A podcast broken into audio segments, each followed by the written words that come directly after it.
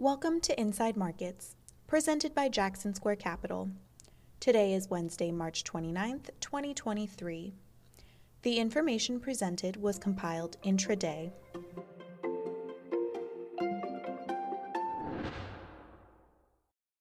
U S equities are higher, with the S and P five hundred back above four thousand.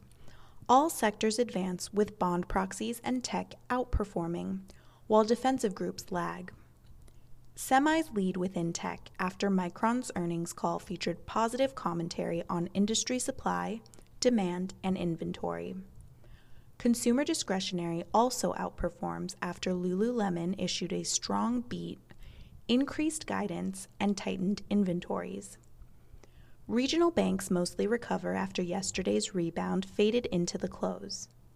There was no obvious catalyst for yesterday's pullback, other than the end of Washington hearings without the mention of expanded F D I C insurance.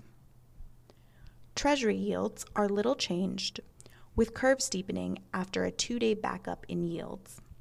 The dollar is slightly firmer versus euro and sterling, but notably strong against yen.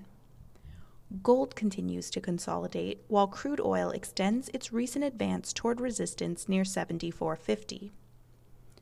February pending home sales ticked higher month over month versus expectations for a decline. Yesterday's improved March consumer confidence number has generated more interest given the data was collected through March twentieth, which included a week of regional bank turmoil. The Fed's Bullard has said the central bank has multiple tools to address systematic financial stress and inflation pressures. And reports out of Washington discuss the potential for tougher bank regulations for institutions with more than one hundred billion dollars in assets.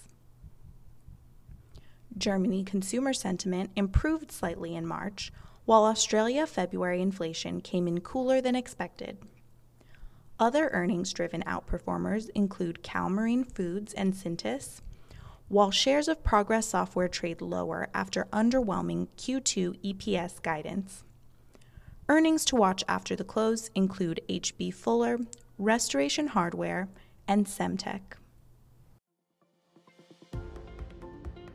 There's still time to contribute to certain retirement accounts for tax year twenty twenty-two.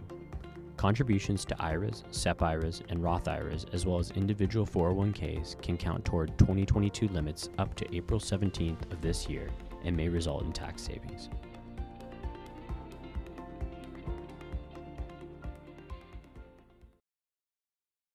The S and P five hundred tries to break above thirty-nine fifty to four thousand resistance, as bank contagion appears temporarily contained and implied equity volatility fades.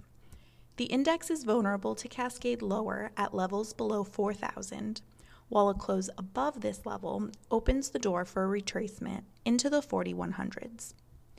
The pain trade should be skewed to the upside as positioning remains light and sentiment has moved back toward bearish extremes. Technical resistance in the mid forty-one hundreds should hold unless there's material change in macro fundamentals.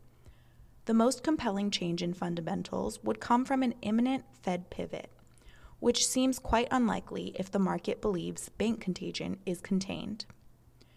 A positively sloped five ten yield curve is our market-based signal for an imminent Fed pivot. The five ten curve inversion narrowed to negative two basis points late last week, but has since widened back to negative eleven basis points. Fed officials are also back to endorsing macroprudential measures to address financial stress and monetary policy to address inflation. This may imply tighter regulations for banks and simultaneous tightening of monetary policy. Yesterday, we noted that the Fed only ended past tightening cycles when the real Fed funds rate moved into positive territory. At the current Fed funds rate of five percent, achieving a positive real rate would require year-over-year headline C P I to fall below that five percent. Headline C P I in February was six percent. Which makes the March C P I print, which is due next Wednesday, April twelfth, the most important catalyst in the near term. Inside Markets is a publication of Jackson Square Capital. a full-service investment planning and management firm for high-net-worth individuals and listeners like you who deserve competent and thoughtful investment advice and management. Investment advisory services are offered through Jackson Square Capital, L L C, a registered investment advisor with the U S Securities and Exchange Commission. This material is intended for informational purposes only. It should not be construed as legal or tax advice and is not intended to replace the advice of a qualified attorney or tax advisor. The information is not an offer or a solicitation to buy or sell securities. The information contained may have been compiled from third-party sources and is believed to be reliable.